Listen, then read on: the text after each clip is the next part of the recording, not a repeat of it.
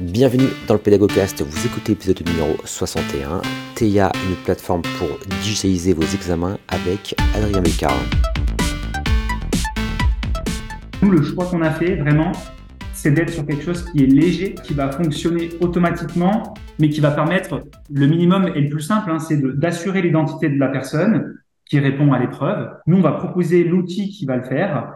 Euh, et derrière, par contre, il y a une automatisation tu vois, qui va remonter des incidents cette remontée d'incidents, si tu veux, le choix qu'on a fait, c'est que dans tous les cas, elle doit être revue par un responsable humain. C'est-à-dire que tu vas avoir le système qui va remonter des informations, mais derrière, il ne va pas arbitrer sur les informations qu'il a remontées. C'est-à-dire, euh, il y a des incidents qui sont détectés, c'est pas grave, tu peux continuer à dérouler ton épreuve, tu peux continuer à répondre à tes questions, et on verra a posteriori, donc après l'examen, on va faire une revue complète de tous les éléments qui ont été remontés par l'intelligence artificielle et on va statuer, on va arbitrer sur euh, la surveillance qui a été mise en place.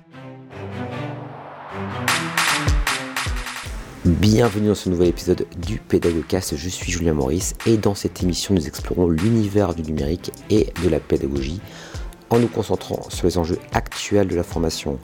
Alors aujourd'hui, nous allons aborder la question importante de la digitalisation des examens avec notre invité hein, qui est responsable partenariat chez TEIA. Avant de lancer l'interview et pour ceux d'entre vous qui cherchent à découvrir davantage de ressources sur la pédagogie et le numérique, je un œil en description hein, de ce podcast pour accéder à la Pédago News et à mon catalogue de formation sur la Pédago School, dont l'objectif est de faire du numérique l'allié du formateur. Sur ce, je vous souhaite une excellente écoute en compagnie d'Adrien Beccard. Bonjour Adrien, bienvenue dans le, dans le Pédagogcast. Euh, alors, je suis, je suis très heureux de te, recevoir. Euh, alors, j'aurais voulu éventuellement commencer par te demander de te présenter hein, rapidement et puis éventuellement nous parler également de TEIA, parce que tu, euh, tu travailles donc actuellement chez TEIA. Oui, super. Bonjour Julien et merci beaucoup de m'avoir invité voilà, donc à ce Pédagogcast. J'ai eu la chance d'écouter tous les précédents et voilà, en tout cas, je te remercie de me laisser l'opportunité d'y participer. Euh, alors, donc, je m'appelle Adrien Bécard, je suis responsable des partenariats donc euh, ATA. J'interviens donc sur la partie commerciale et la partie projet pour la mise à disposition de notre plateforme d'évaluation hein, dans, dans les différents établissements de l'enseignement supérieur. D'accord. Et euh, du coup, c'est bien une, euh, vous êtes bien focus donc sur la question de l'évaluation. C'est, c'est bien ça? C'est essentiellement ça que vous faites? Oui, ça, on va dire que ça va être notre fer de lance. Si tu veux, pour refaire l'historique peut-être et euh, du coup présenter.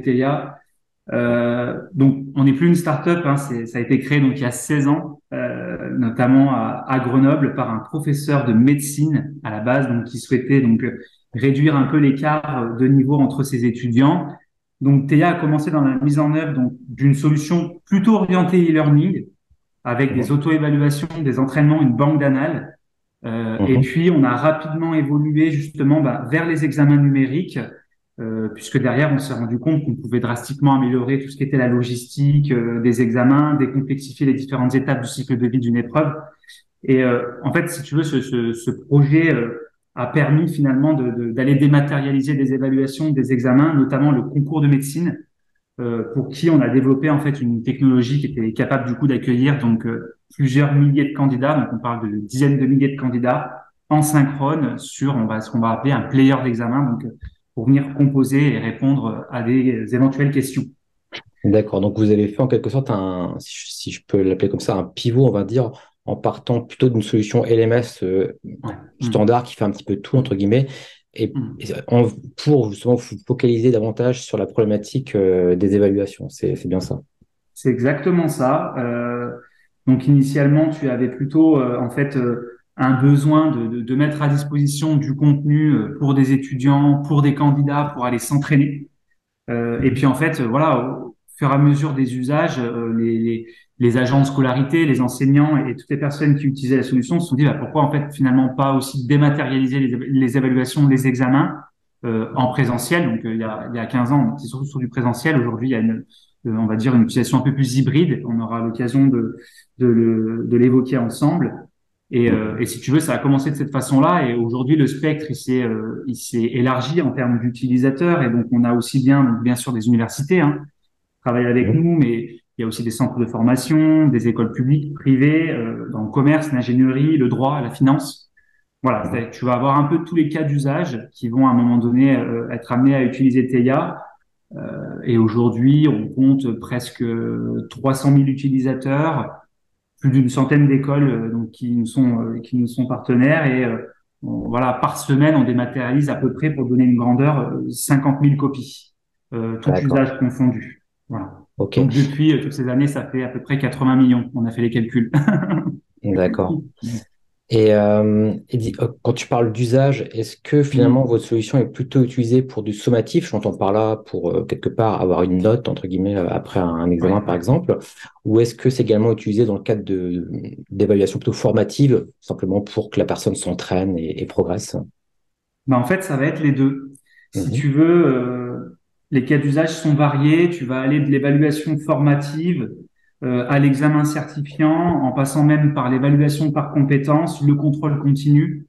Euh, tu vas avoir voilà des, des, écoles qui vont nous utiliser de façon hebdomadaire pour digitaliser euh, leurs évaluations chaque semaine, et puis d'autres qui vont utiliser la solution plus euh, sporadiquement, tu vois, sur certains sur certains éléments, sur certains programmes pour du concours d'entrée, par exemple, des choses comme ça. et ces pratiques-là, elles sont aussi bien à distance qu'en présentiel, en fait, finalement.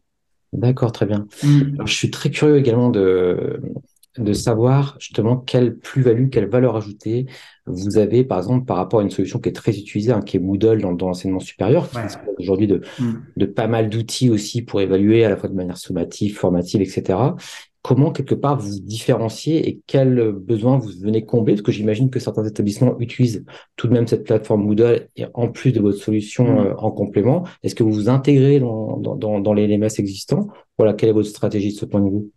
Oui, oui, alors effectivement, hein, euh, euh, Moodle, on est souvent comparé avec cette solution. Et de toute façon, moi je trouve que Moodle c'est génial parce qu'on est sur d'open source, tu vois, ça, ça s'aligne un peu avec les, valeurs universitaires. Et en fait, on essaie de faire la même chose. Si tu veux, le but c'est vraiment pas d'aller concurrencer le Moodle, mais c'est plutôt de lui apporter une complémentarité sur euh, les évaluations, les examens, justement en s'y intégrant, tu vois, en rajoutant en fait une pierre à l'édifice, à l'ENT que va utiliser l'école Mhm. Donc, tu vas avoir par exemple d'un côté le LMS Moodle et puis euh, de l'autre côté, tu vas avoir une connexion qui va être faite à un moment donné avec la plateforme TEIA pour aller passer des évaluations des examens.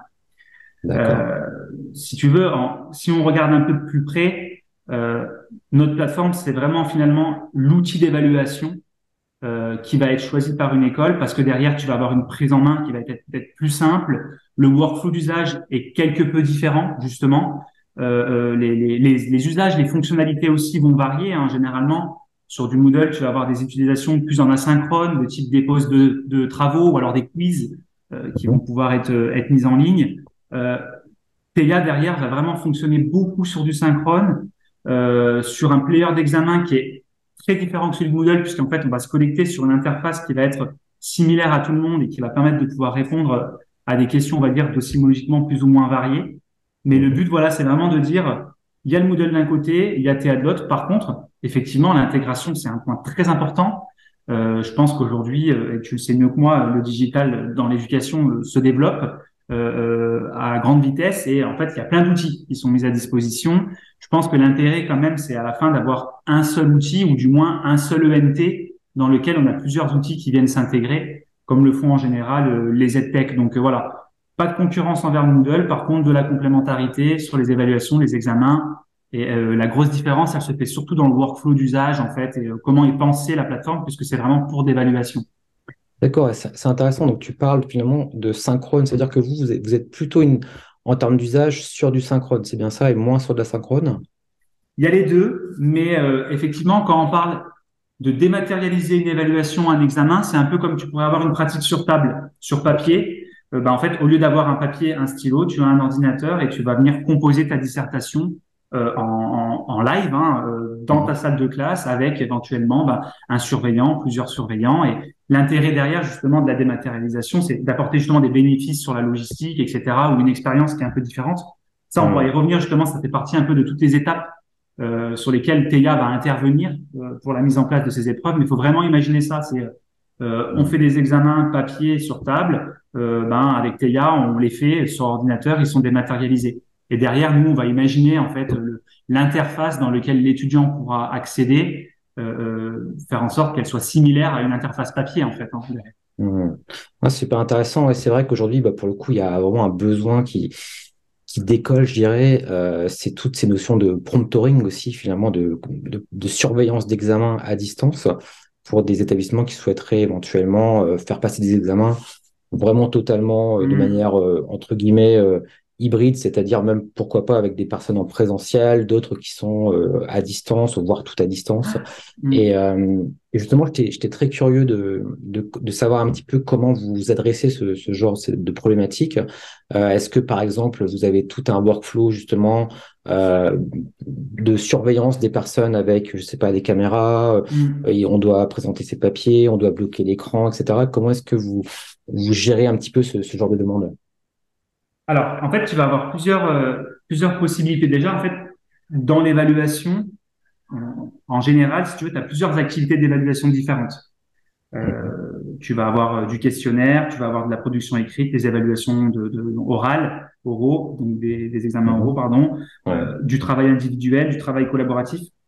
Tout ça peut être digitalisé, mais effectivement, peut être digitalisé en présentiel et à distance. Et c'est vrai que bah, finalement, le, le digital, l'évaluation digitale euh, est plutôt connotée pour le distanciel, mais je pense que c'est surtout dû au contexte sanitaire qu'on a vécu 2020-2021, euh, ou du moins, bah, tu vois, tu, tu avais les, les, étudiants qui pouvaient pas accéder dans les différents campus et donc du coup qui étaient mmh. mobilisés pour passer des épreuves à distance. Alors, je pense que justement le, le proctoring hein, qui a émergé à ce moment-là, euh, il y a eu à un moment donné aussi des avantages, puisque bah, du coup la contrainte spatio-temporelle d'un étudiant, d'un candidat n'est plus. Hein. On peut envisager éventuellement de passer des épreuves à distance. Tu l'as dit même pour des programmes EAD, euh, e donc de s'inscrire dans ces programmes-là et donc éventuellement de passer des épreuves. Et euh, sur le proctoring, donc tu vas vraiment avoir un, un, de la technologie qui va venir s'additionner et euh, qui va permettre de surveiller cet étudiant donc dans un contexte de, passation à distance. Mhm. Pour nous, je pense que la chose qui est importante déjà euh, par rapport à ça, parce que c'est vraiment un vrai sujet. Hein, mhm. euh, je sais pas si tu as vu récemment, il y a eu euh, la CNIL qui a publié du coup son, son, projet de recommandation sur les modalités de, de, mise en œuvre de la télésurveillance. Oui. Mhm. on y voit clairement hein, que finalement, il se positionne pas forcément de façon arbitraire. Voilà, on va dire qu'il mentionne plutôt quelques quelques, quelques éléments sur lesquels il faut faire attention. Bah, ils, ont fait une consultation finalement générale, j'ai l'impression, pour avoir un maximum de, de retours et ensuite sans mm. doute donner des préconisations. Effectivement, euh, ouais, c'est intéressant de, de Exactement, c'est ça. Et en fait, tu, vas voir qu'à un moment donné, euh, il peut y avoir des freins à la mise en place de ces, euh, de, ce, de ces outils-là. Donc nous, le choix qu'on a fait vraiment, c'est d'être sur quelque chose qui est léger, euh, qui va fonctionner automatiquement, mais qui va permettre le minimum et le plus simple, hein, c'est d'assurer l'identité de la personne qui répond à l'épreuve euh, de façon simple, avec une prise de photo, éventuellement euh, la présentation d'une carte d'identité. Ça peut tout à fait être demandé par euh, l'établissement. Nous, on va proposer l'outil qui va le faire. et derrière, par contre, il y a une automatisation, tu vois, qui va remonter des incidents, notamment sur des choses qui ont été détectées, hein, d'éventuelles triches ou des cas de, de ce type-là. Et cette remontée d'incidents, si tu veux, le choix qu'on a fait, c'est que dans tous les cas, elle doit être revue par un responsable humain. C'est-à-dire que tu vas avoir le système qui va remonter des informations, mais derrière, il ne va pas arbitrer sur les informations qu'il a remontées. C'est-à-dire, euh, il y a des incidents qui sont détectés, c'est pas grave, tu peux continuer à dérouler ton épreuve, tu peux continuer à répondre à tes questions, et on verra a posteriori, donc après l'examen, on va faire une revue complète de tous les éléments qui ont été remontés par l'intelligence artificielle et on va statuer, on va arbitrer sur euh, la surveillance qui a été mise en place. Donc euh, c'est quelque chose de simple, léger, qui est sans installation. C'est important aussi parce qu'il y a souvent de la logistique avec le proctoring finalement, parce que derrière parfois sur certaines technos, il faut installer, euh, il faut prévoir en avance, il faut avoir une bande passante. Voilà, c'est il y a toujours une logistique qui s'alourdit un peu plus dans ce genre de pratique-là. Donc voilà, il y a vraiment un intérêt, mais il faut rester sur du léger, du simple, et derrière revoir en fait toute tous ces incidents en fait qui sont remontés, si tu veux. Ok, super intéressant.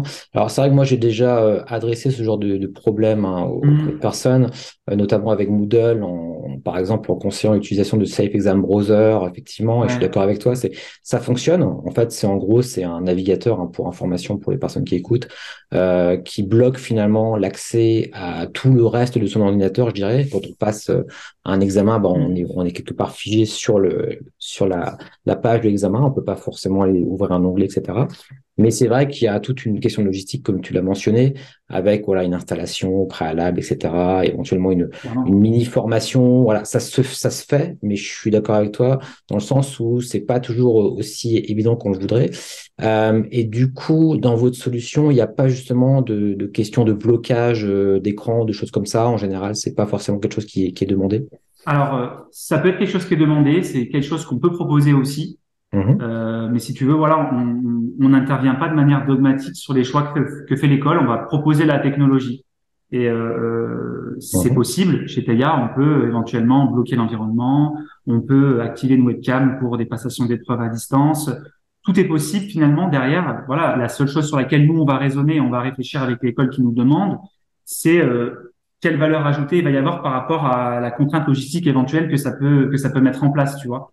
Donc, on peut aller euh, de, de- de- du système qui va vraiment euh, restreindre l'environnement complètement. Donc, euh, on va dire en quelque sorte un peu prendre euh, euh, contrôle de l'ordinateur de l'étudiant, ou alors sur des systèmes qui sont plus légers, qui sont sans, sans installation, qui vont nous remonter certaines alertes, et on va pouvoir éventuellement revoir ces alertes euh, après l'examen.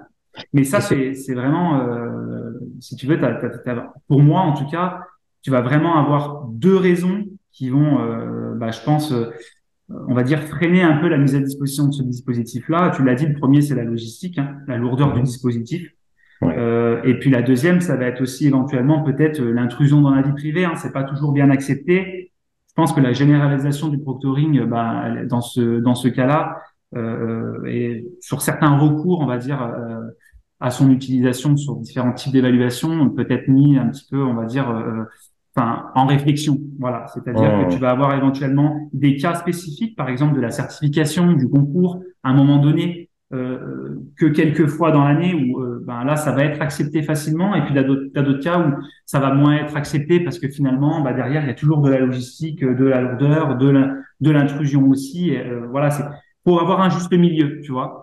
Ouais, je. Euh, et euh, je pense que pour l'avoir ce juste milieu, bah déjà il faut le produit qui le propose, et puis après derrière il faut surtout l'accompagnement en fait et un retour sur des cas d'usage. Et euh, nous c'est ce qu'on essaie de faire au maximum, c'est-à-dire bah oui, on vous propose tout ce que vous voulez sur, euh, on va dire euh, le verrouillage un peu de l'environnement. Par contre derrière on va aussi vous proposer un accompagnement et on va essayer de réfléchir avec vous sur quel élément serait mieux à mettre en place dans votre cas.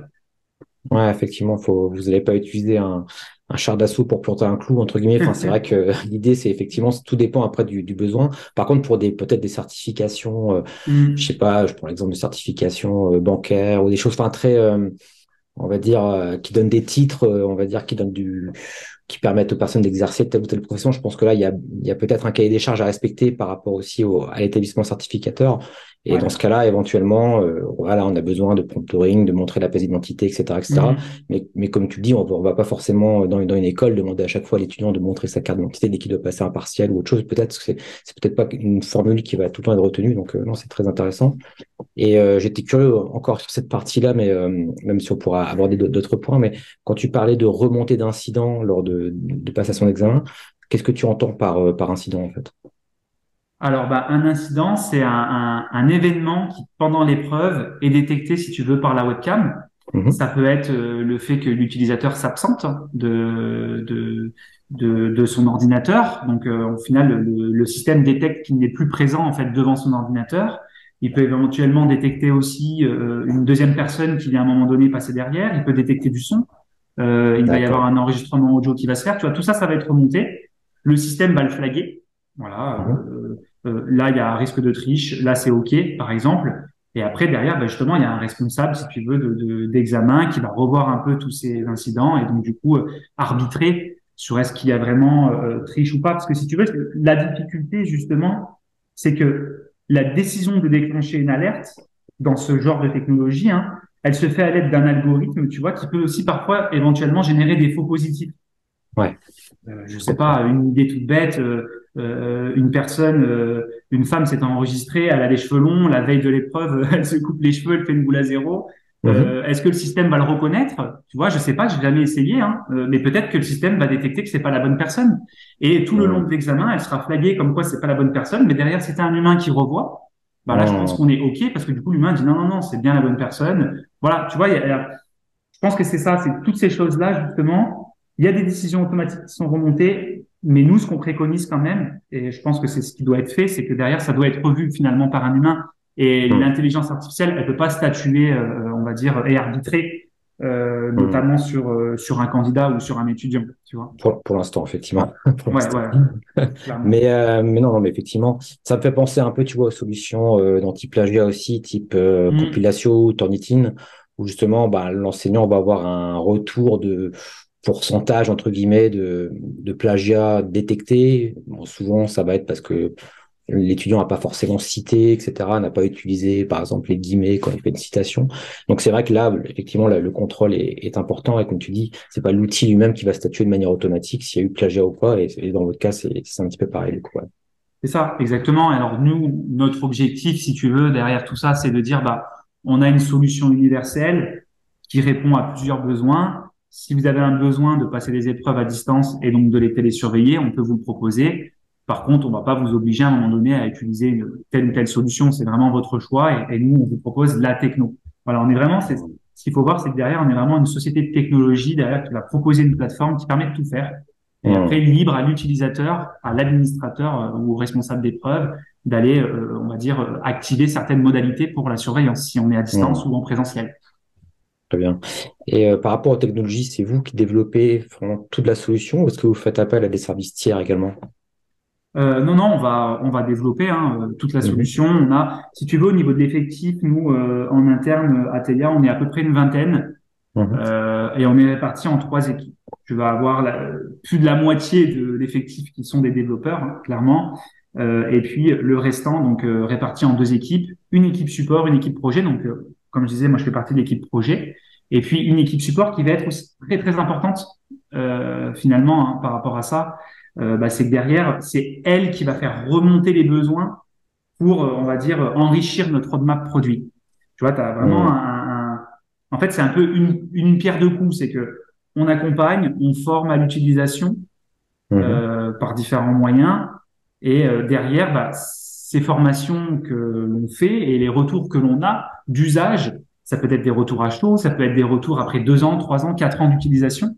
Tout ça, on va le récupérer et si tu veux, on va le, on va venir euh, euh, en faire un petit melting pot de de meilleures choses à faire, de meilleures choses à développer. Et l'objectif, c'est derrière de proposer des fonctionnalités qui vont servir à tous nos utilisateurs.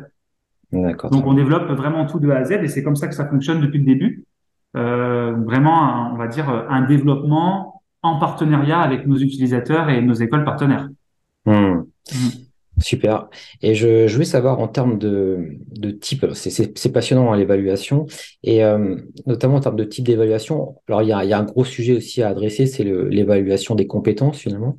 Euh, je voulais savoir si euh, Théa intervenait aussi sur du conseil également pour, pour l'évaluation par exemple sur euh, voilà une méthodologie entre guillemets pour pour évaluer plutôt des compétences ou des connaissances, mmh.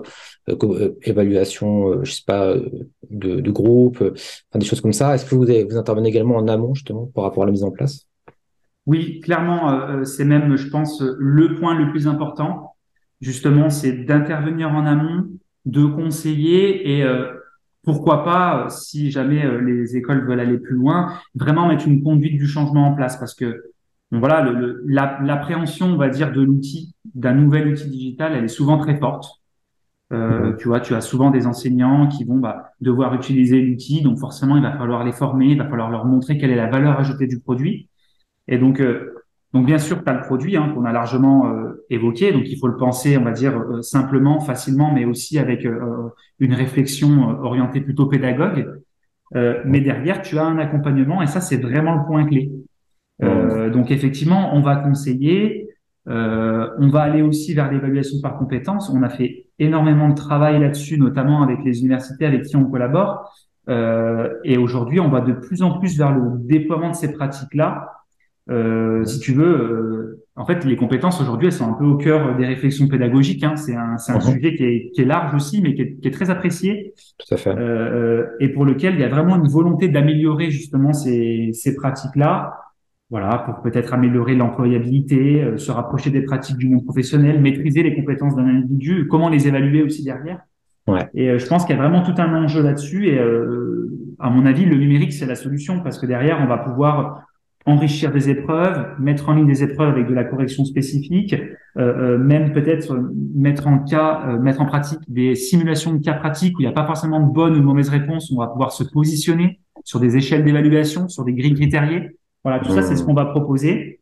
Euh, et au final, on va aller plus loin que l'examen papier sur ces pratiques-là, puisque derrière, on peut vraiment mettre en place des problématiques avec des progressivités, du multimédia et toutes ces choses-là qui vont permettre d'améliorer un peu l'évaluation des savoir-faire et des savoir-être je pense. D'accord. Ok. Mm. Et est-ce que par exemple on peut euh, ajouter à Teia, dans Teia un référentiel de compétences par exemple, euh, que l'outil viendrait ensuite en quelque sorte euh, valider Est-ce que c'est une logique un petit peu de, de, cette manière? Ah très bien. Ok. Ouais. En fait, tu vas avoir un peu, tu vas avoir plusieurs étapes hein, dans l'évaluation par compétences. Et la première, on va dire que c'est celle-ci.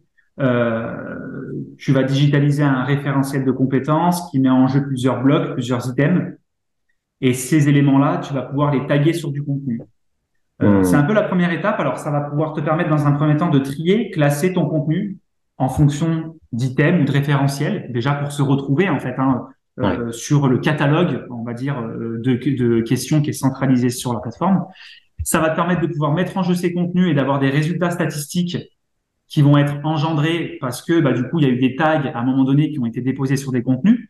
Donc, on va avoir euh, des, des, visuels, en fait, type graphique, etc., des positionnements ou euh, des validations, des, des acquisitions euh, de compétences suite à des réponses à des questions. Donc, ça, c'est un peu la première étape. Et puis, la deuxième étape, après, c'est de mettre en jeu ces référentiels dans des évaluations où, comme je disais, il n'y a pas forcément de bonnes ou mauvaises pratiques. Donc, on a un cas, par exemple, sur lequel on, on travaille beaucoup, euh, l'école met en place des cas pratiques, par exemple, je sais pas, une simulation euh, d'un cas de management.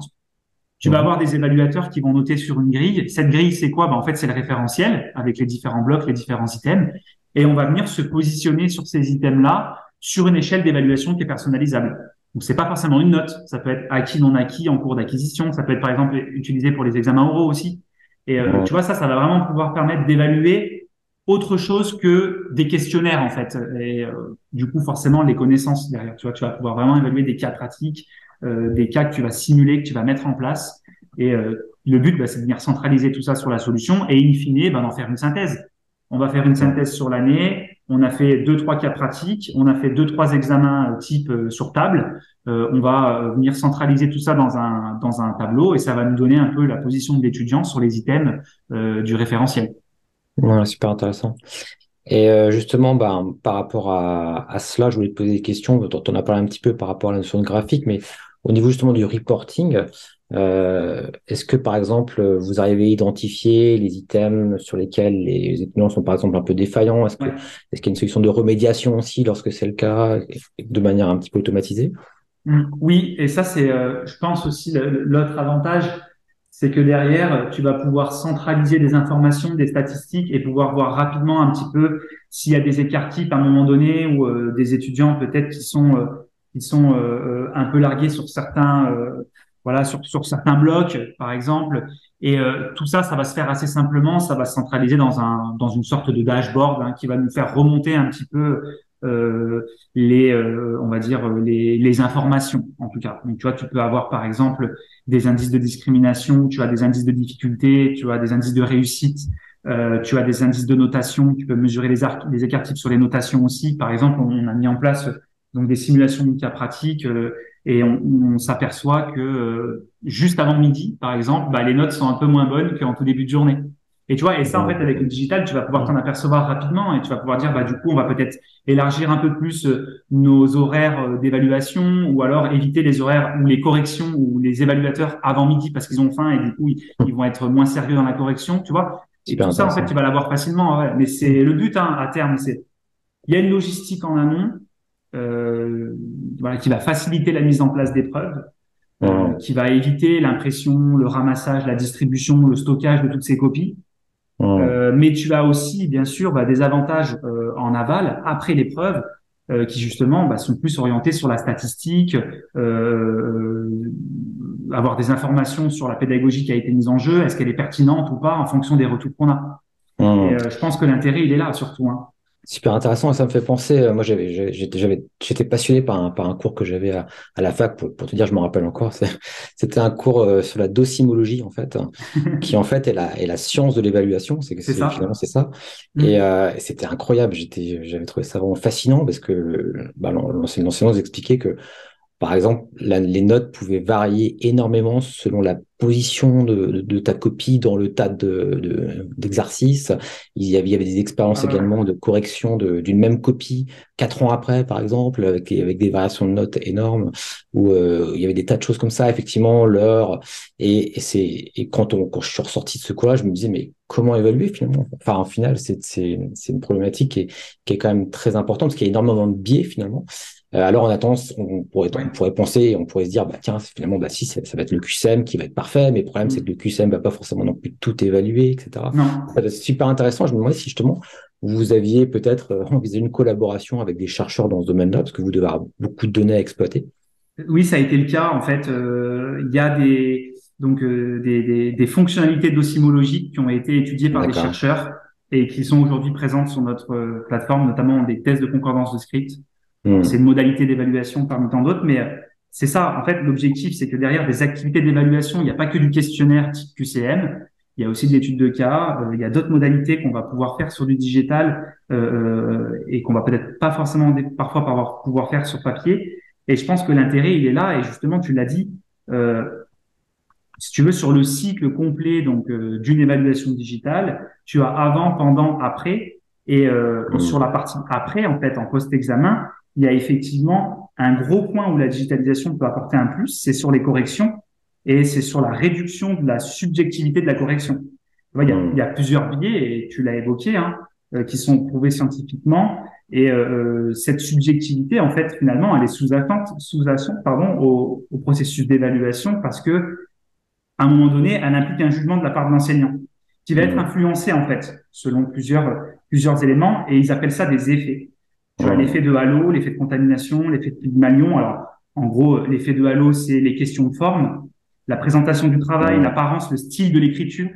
Ça va influencer la perception du contenu. Donc ça, sur le digital, quand tu composes sur ordinateur, tout le monde a le même style d'écriture. Enfin, tout le monde, en tout cas, a la même écriture. Donc, il n'y a pas euh, une différence qui se fait à ce moment-là.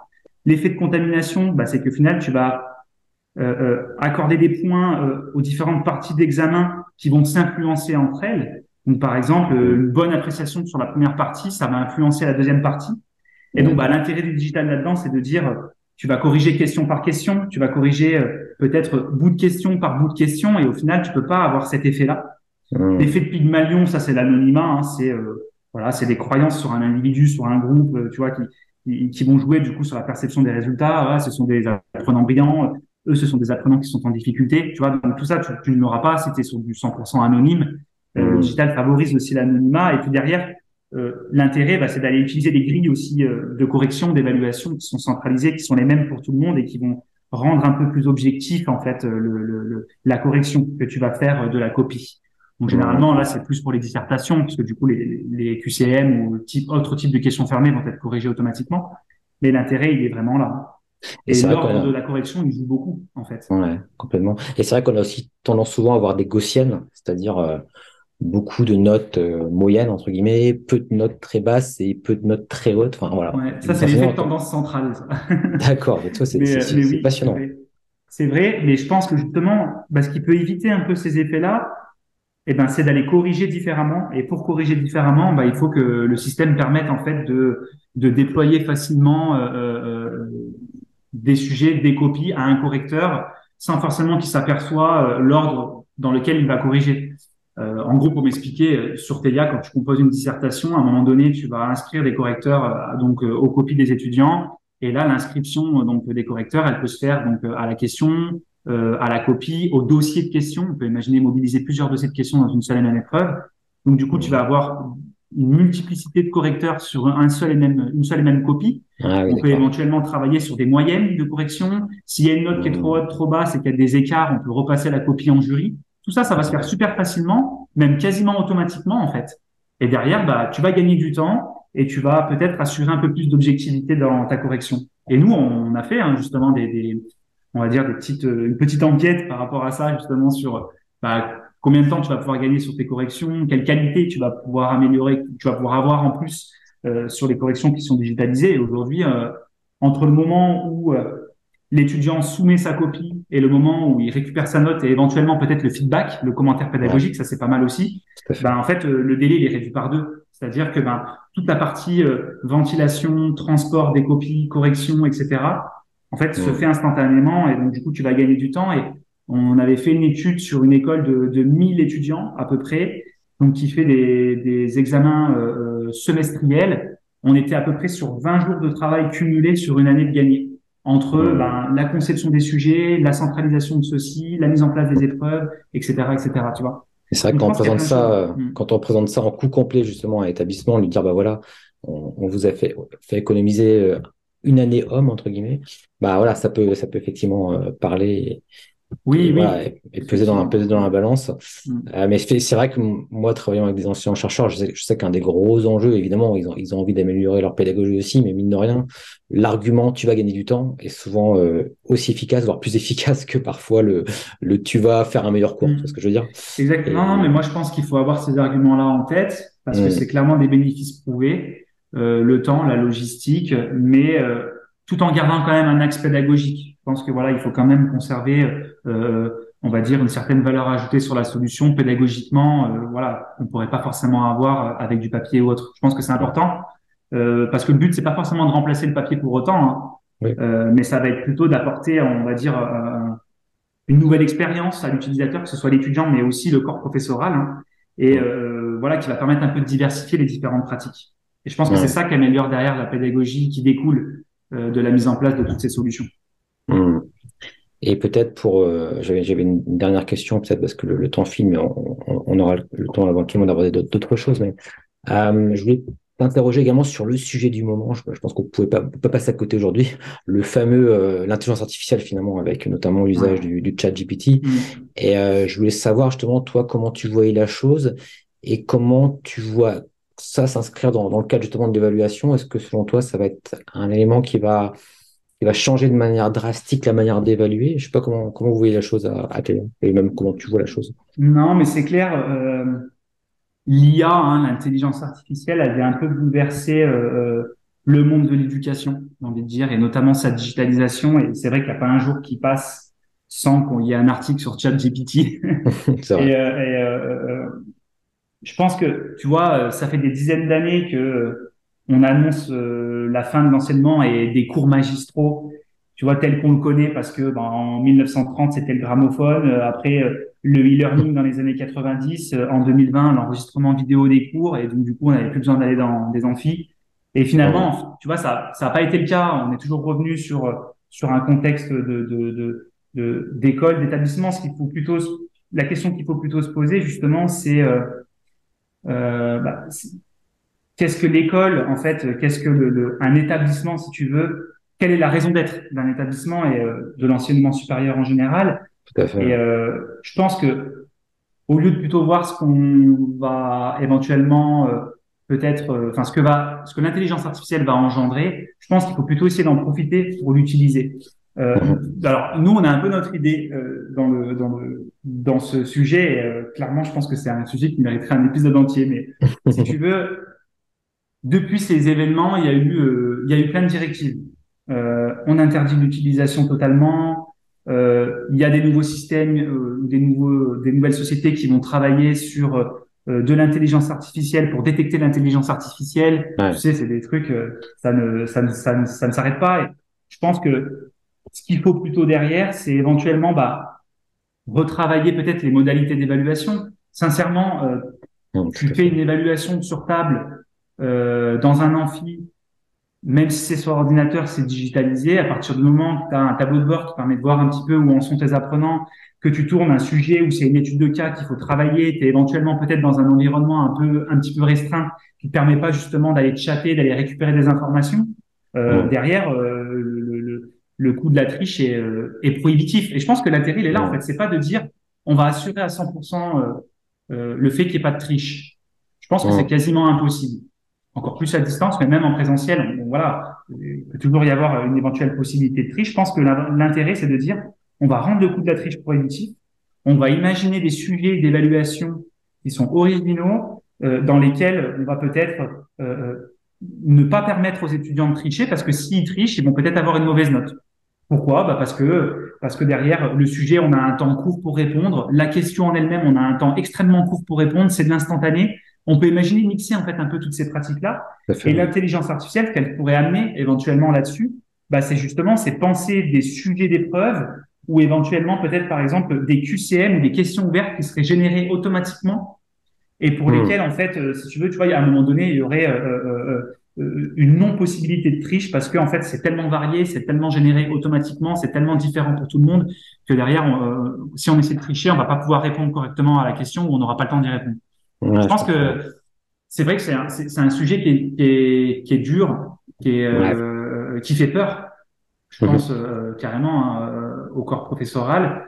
Euh, mais je pense qu'il faut pas, voilà, comme je disais, il faut pas en avoir peur. Des sujets comme ça, il y en a eu, il y en a eu souvent depuis longtemps, et finalement, bah voilà, l'école est toujours là, et je pense que l'école a toujours un rôle à jouer. l'enseignement, en général, l'éducation a un rôle à jouer, et c'est pas une IA qui le fera, clairement. Et, mais c'est vrai que de mon point de vue, j'y vois vraiment une, occasion, même pour des, entreprises comme la vôtre, ben, d'apporter une plus-value, parce que je pense que ce qui va vraiment être modifié en profondeur, tout évidemment, mais surtout aussi l'évaluation. Pour moi, c'est vraiment peut-être un des points clés, et c'est surtout de ça qu'on parle souvent quand on parle d'interdire notamment euh, ChatGPT ou dans les écoles, etc. Mais, euh, mais d'un autre côté, pour moi, c'est bah, une extraordinaire chance aussi d'évoluer dans, dans, ces pratiques et puis d'enfin de passer vers des, des formes d'évaluation vraiment différentes. Euh, toi, je me souviens quand j'étais à, à, la fac, on m'avait demandé je ne sais combien de dossiers, tu vois. Enfin, si j'avais pas, pas forcément, je m'étais pas forcément inscrit à dans une dans une section écrivain, tu vois. tu vois Donc c'est euh, et je trouvais je trouvais que ce, ce, ce type d'évaluation, enfin peut-être qu'il est un petit peu dépassé. Et, mm. euh, et, du coup, ben, ça veut dire qu'il va vraiment falloir penser l'évaluation. Euh, parce que souvent, peut-être l'enseignant met plus l'accent sur le, son contenu de cours, sur ce qu'il va raconter, sur euh, voilà comment préparer son voilà ses, ses, ses, diaporamas, ses activités, etc. Et peut-être que l'évaluation, et je parle pour moi aussi, hein, ça vient peut-être après. Et, euh, et, et j'imagine que là maintenant, ça, peut, ça pourra peut-être renverser la chose et on va penser l'évaluation en amont ce qui est une excellente pratique d'ailleurs dans, dans, la pédagogie. Et, euh, et, à mon avis, c'est vraiment l'occasion aussi de, de, de, bah, de, faire évoluer vraiment les choses de manière assez massive. Et voilà, moi, moi j'y vois personnellement une belle occasion. Euh, et également, pourquoi pas, de, de développer même des types d'évaluation qu'on dit authentiques. Ça veut dire, ben voilà, utilisez l'IA, faites ce que vous voulez. Par contre, on veut un résultat, une production. En fait, ça. Euh. Je pense que tu vois derrière, il faut continuer à évaluer l'humanité. Et euh, en fait, tout simplement, comment tu peux le faire Je sais pas si tu as remarqué, si tu es allé justement utiliser ce, ce système. Ouais, j'arrête pas. Mais euh, c'est une, une vraie drogue. Hein, mais, ah non, c'est euh, j'ai l'impression d'être deux là maintenant, c'est bon là. C'est ça, mais euh, je sais pas si tu as remarqué, mais le système, pour le moment en tout cas, il, ne cite pas forcément les sources. C'est vrai, euh, tu as raison. Tu vois, tu, tu vas avoir un, un, texte qui va être généré Mhm. Euh, de façon automatique, même plutôt bien écrit, mais par contre derrière t'as pas la source qui est citée. Donc éventuellement, ça peut être tout bête, mais l'enseignant peut dire bah euh, tu vas écrire ta dissertation, mais tu vas me citer des sources, tu vas aller consulter des des sources qui sont spécifiques et tu vas te référer éventuellement à des nouvelles ou à des publications et tu vas montrer que tu que tu te réfères à ça. Et donc tu vas nous, citer cette source là et en fait si on utilise ChatGPT bah la source elle est pas trouvable pour le moment. Alors après j'imagine que derrière effectivement on peut aller chercher des sources etc mais euh, tu vois c'est juste penser un petit peu différemment et et je pense que voilà il y, a des choses à faire. Après nous derrière en tant que société EdTech avec ce genre de système justement pour accélérer les développements euh, et pourquoi pas proposer des choses encore différentes et novatrices. Euh, voilà, mais il faut y aller, euh, j'ai envie de dire, progressivement. Ouais, paradoxalement, ça peut justement aider à développer euh, l'esprit critique, parce que justement, comme tu dis, on peut très bien demander des exercices de, comparaison, même si ChatGPT peut le faire aussi, hein, ceci dit. Mais, mais voilà, ça peut effectivement être, être une idée. Et, même j'ai vu des, des, comment dire, des usages assez intéressants aussi pour simuler un entretien d'embauche, par exemple. Enfin, mm. Tu peux demander à ce que ChatGPT réagisse comme un employeur qui va ça. Te, faire passer un entretien et donc il y a un ensemble de questions qui arrivent.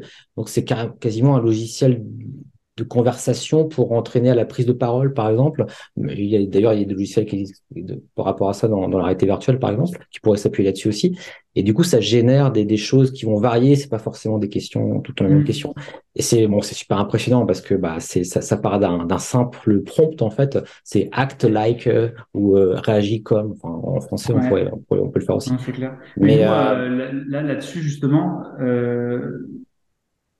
Ce qu'on explore un petit peu sur ces euh, sur ces choses-là, c'est la partie formative en fait de de la techno. C'est qu'en fait, avec cette techno, on pourrait éventuellement générer plus facilement des entraînements sur mesure et qui seraient pertinents pour chacun des élèves. Donc tu l'as dit, euh, je vais m'entraîner à répondre à un entretien.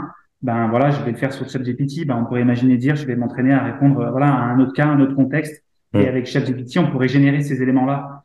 Donc, euh, je pense qu'il y a du bon aussi, hein, finalement. Euh, voilà, après, c'est voilà, apprendre avec des pincettes dans certains cas. Et euh, voilà, comme je le disais, tout va dépendre des modalités et des évaluations. Tu es sur table dans un amphithéâtre. Tu as, tu dois te connecter sur une adresse IP spécifique. Cette adresse IP ne te permet pas d'aller ailleurs que sur la plateforme TEIA. Ouais. je, je, je, tu vas pas pouvoir utiliser ChatGPT. Ouais, tu vas devoir composer ta dissertation. Donc, ça dépend vraiment des modalités des épreuves qui sont mises en place. Ouais, tout à fait. Non, mais c'est un sujet passionnant, comme tu dis, on pourrait euh, y consacrer un épisode entier, c'est clair. On n'a pas fini d'en parler, je crois. Non, non, c'est sûr. Après, euh, euh, je pense que les, les, les écoles vont, vont peut-être s'y intéresser de plus en plus et euh, vont peut-être aussi agir de plus en plus sur ce niveau-là parce que tu vois, le, chacune d'entre elles se digitalise. Euh, Ça se fait de façon assez rapide depuis quelques temps et justement, bah, tu as vu en en 2022, tu avais une enquête de la conférence des grandes écoles, justement, qui mmh. montrait que le numérique, c'était un réel, un réel axe stratégique et euh, euh, qu'il y a 70% à peu près des écoles qui ont des pilotes, justement, dans la stratégie, la transformation numérique. Et du coup, je pense que tous ces éléments-là, à un moment donné, ça va venir bousculer un peu les pratiques et euh, voilà, ça va venir euh, créer du besoin. Tout à fait. Même la CGE met en place un, la CGE met en place un label d'ailleurs maintenant le label mmh. Fort Digital qui voilà qui permet justement de bah, de, de, de, labelliser des établissements qui sont vraiment euh, assez avancés dans, sur, sur, la question, effectivement. Mm. Bah ouais, très intéressant tout ça en, tous les cas. Euh, bah, écoute, ce que je te propose euh, éventuellement, c'est si tu avais peut-être d'autres choses à, à, ajouter par rapport à tout ce qu'on a dit. Je sais pas s'il y avait des, des points qu'on aurait qu'on aurait passé sous silence et que tu voulais que tu voulais ajouter avant de conclure. Bon, écoute, en, en résumant un peu ce qu'on s'est dit, je pense qu'on a résumé un petit peu les, les l'évaluation et en tout cas euh, ce que l'évaluation moderne pourrait donner. Ce qui est sûr, c'est que je pense que l'intérêt donc pour les tech comme nous, euh, c'est d'aller se rapprocher justement des écoles, euh, de leurs pratiques. Comme je disais, voilà, vraiment le point clé, c'est l'accompagnement. Je pense que tu es d'accord avec moi. Il y a de plus en plus de cellules TIS, CAP, Learning Lab qui se créent dans les écoles. J'ai vu d'ailleurs que vous recrutez à l'IMTBS. Tout à fait. et, et ça, je pense que c'est déjà la première chose à faire. C'est un accompagnement c'est une vraie conduite du changement à mettre en place. Et puis derrière, après, il faut avoir un produit qui est adapté et qui va répondre à des besoins. Et le produit, il faut qu'il reste léger, il faut qu'il reste simple d'utilisation. Euh, c'est vrai qu'il y a beaucoup de choses à dire, il y a beaucoup de choses à faire, mais dans un premier temps, mmh. digitalisons simplement, on va dire, le process d'évaluation, les différentes étapes du cycle de vie d'un examen, et euh, euh, on verra derrière que, en fonction des bénéfices euh, qui seront apportés par les différentes solutions, on va pouvoir après pousser un peu les usages et les améliorer. Euh, je suis d'accord avec toi. le retour que j'ai. Je suis d'accord avec toi. Souvent, commencer petit, moi, c'est un conseil que je donne aussi hein, d'une manière générale, parce que souvent, on a tendance, avec le digital, à, imaginer des usines à gaz pas possibles pour pouvoir faire l'appel dans une classe, pour pouvoir, enfin, parfois, il suffit d'un crayon papier, ça marche très bien aussi. Enfin, tu, vois ce que je veux dire? Il y a, des tas de choses où on essaie de, de tout passer euh, d'un coup avec des, des systèmes complexes et finalement euh, c'est c'est pas forcément toujours pertinent. Et, oui, et puis euh, bah, tu vois, je pense que sur ce sur ce sur cette partie-là, justement d'y aller progressivement, bah, il faut favoriser ces expérimentations, il faut favoriser ces pilotes. Et euh, euh ça permet justement au EdTech de comprendre un peu les spécificités de chaque discipline, puisque si chacune d'elles essaie, ben derrière on va avoir des retours d'utilisation et euh, c'est ça qui va permettre derrière de pouvoir améliorer l'enseignement et euh, la pédagogie digitale. si tu veux. Et ça, je pense que c'est très important. Et nous, moi, je le vois souvent, des écoles qui viennent vers moi avec des besoins à un moment donné, qui voilà, qui peuvent être, on va dire, différents les uns des autres. ce qui est sûr et ce que je leur conseille, c'est ben, on va y répondre à vos besoins. Par contre, avant, essayez la solution, euh, digitalisez une, épreuve, euh, faites-le en présentiel, en distanciel, et puis derrière, on, on, va évaluer ensemble justement la pertinence de la solution par rapport à vos besoins et qu'est-ce qu'il faut vraiment mettre en place. Et finalement, en fait, tu t'aperçois que il y a avant et il y a après pilote, tu vois, tu vois. Mmh. Avant pilote avec une idée des besoins et tu as après pilote en disant mais en fait c'est pas ça qui, qui nous faut ou alors c'est tout à fait ça qu'il nous faut mais en fait on n'imaginait pas pouvoir faire ça. Tu vois, et voilà, il faut favoriser ces expérimentations et c'est ça qui permettra d'enrichir un petit peu tout ce, tout ce corps professoral, si, tu veux. Super, bah écoute, je suis tout à fait d'accord. Merci en tout cas, euh, Adrien, pour, euh, pour tout cet apport. Euh, je voulais savoir justement où c'est que les auditeurs pouvaient éventuellement te retrouver. Est-ce que tu as une présence en ligne, par exemple? Oui, alors vous pouvez me retrouver indirectement sur ma page LinkedIn, mais sinon directement sur la page internet de TEIA, donc www.teia.fr.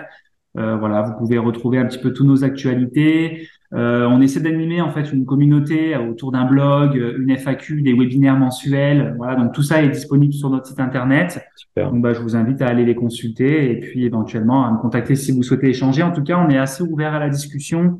On est très orienté projet. Et, euh, voilà, c'est je pense que même s'il n'y a pas forcément un besoin tout de suite, c'est toujours intéressant de discuter et de comprendre justement pourquoi il n'y a pas un besoin, euh, qu'est-ce qui freine, qu'est-ce qui freine pas. Voilà, tout simplement. Super, bah écoute Adrien, en tout cas c'était un plaisir euh, d'échanger avec toi. Et puis bah du coup je te dis à très bientôt. On mettra les liens justement euh, dont, tu viens de parler euh, en commentaire pour les personnes qui souhaitent par exemple accéder au site ou accéder à, vos webinaires, etc. Mm. Et puis bah voilà, peut-être qu'on aura l'occasion de, de, faire un épisode numéro 2, peut-être en parlant sur l'IA quand ce sera bien développé entre guillemets, il y aura plus d'usage. Super, Avec bah, grand plaisir, merci beaucoup. Génial, merci Adrien, à bientôt. Merci, au revoir. Et voilà, c'est terminé. Hein. Merci d'avoir écouté cet épisode jusqu'au bout. Et pour rappel, hein, si vous souhaitez aller plus loin avec moi dans le développement de vos compétences technopédagogiques, eh bien, vous pouvez retrouver toutes mes formations sur la Pédago School. N'oubliez pas également hein, de vous abonner à la Pédago News pour recevoir mes emails privés et rester informé de mon actualité. Vous retrouvez tous les liens en description. Enfin, si vous voulez me faire plaisir, un petit 5 étoiles sur Apple Podcast me permettra de référencer encore mieux cette émission pour la faire découvrir à un maximum de pédagogues. C'était Julien Maurice, je vous dis à très bientôt dans un nouvel épisode du Pédagogcast.